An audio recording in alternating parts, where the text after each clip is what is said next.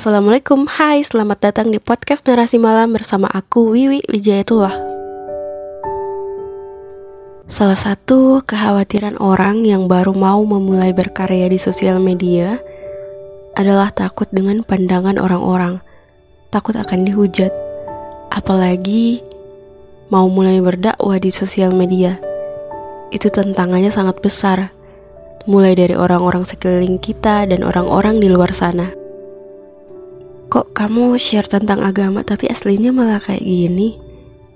Cie yang udah hijrah, cie bijak banget ya kata-kata kamu. Cie si paling hijrah, si paling bijak. Padahal aslinya mah kata-kata yang mungkin belum siap kita terima dan mungkin akan menghalangi kita untuk terus berkarya atau berdakwah. Karena mental setiap orang beda-beda, dan itu akan mempengaruhi respon seseorang dalam menghadapi perkataan-perkataan seperti itu dari orang sekitar. Ada yang mentalnya kuat dan gak peduli dengan omongan orang di sekitarnya. Ada juga yang malah takut dan gak sekuat itu untuk menghadapi omongan orang di sekelilingnya, karena dia belum siap menjadi topik pembicaraan setiap kali ketemu dengan orang-orang terdekatnya. Dan aku adalah orang yang kedua. Aku belum sekuat itu untuk mengabaikan omongan orang-orang di sekitar aku yang mengenal aku.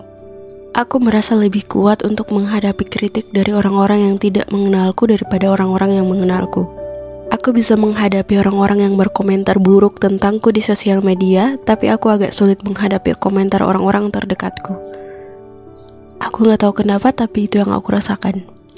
Dan itulah kenapa sebelum mulai untuk berkarya di sosial media, aku melalui perdebatan yang sangat panjang dengan diri sendiri. Aku mengira-ngira respon orang, aku berpikir sangat keras tentang solusi agar aku bisa tetap berkarya tanpa harus takut. Karena aku sudah sangat ingin memulai, tapi hal itu adalah penghalang terbesar bagi aku. Dan saat itu langkah pertama yang aku lakukan adalah, aku menghapus semua foto-foto di Instagram aku yang memperlihatkan wajah aku.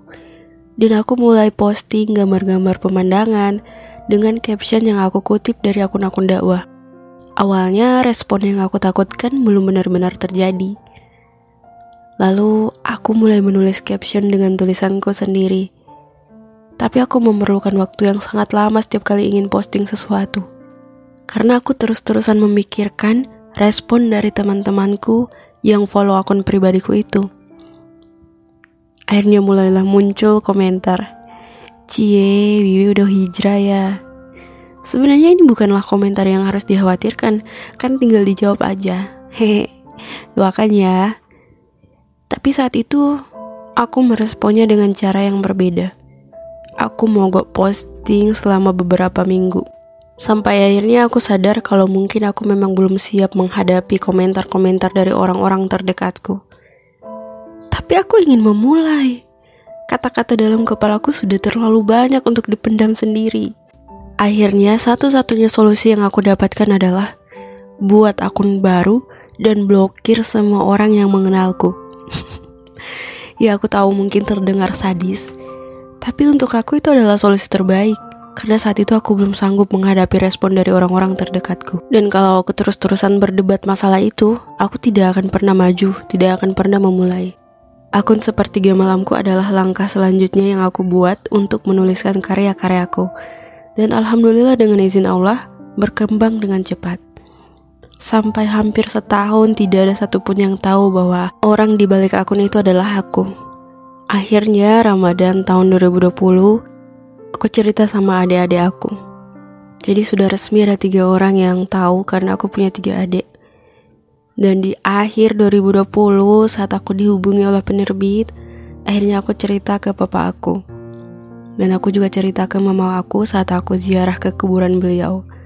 Dan alhamdulillah keluarga aku sangat mendukung, dan respon yang selama ini aku takutkan tidak pernah terjadi. Aku hanya mau bilang kalau kalian adalah orang yang punya ketakutan yang sama dengan aku. Aku berharap kalian bisa menemukan solusi terbaik untuk diri kalian agar tetap bisa mulai berkarya tanpa rasa takut. Dan kalau kalian mau, kalian bisa kok ikut cara aku. Tapi aku gak tahu itu cara yang baik atau enggak. Hanya saja kalau memang itu adalah satu-satunya cara untuk bisa memulai, kenapa tidak kan? Daripada tetap diam sementara kita punya kemampuan yang besar. Dan nanti pada saatnya, saat orang-orang terdekat kita memang harus tahu, berarti itulah jalan terbaik dari Allah, dan insya Allah kita sudah siap untuk menghadapinya. Jadi gak ada alasan lagi untuk gak memulai ya. Sudah saatnya kita berisik di sosial media, membagikan hal-hal yang bermanfaat, agar sosial media tidak dikuasai dengan konten-konten yang tidak bermanfaat sama sekali, atau bahkan malah mengajak orang pada keburukan. Semangat!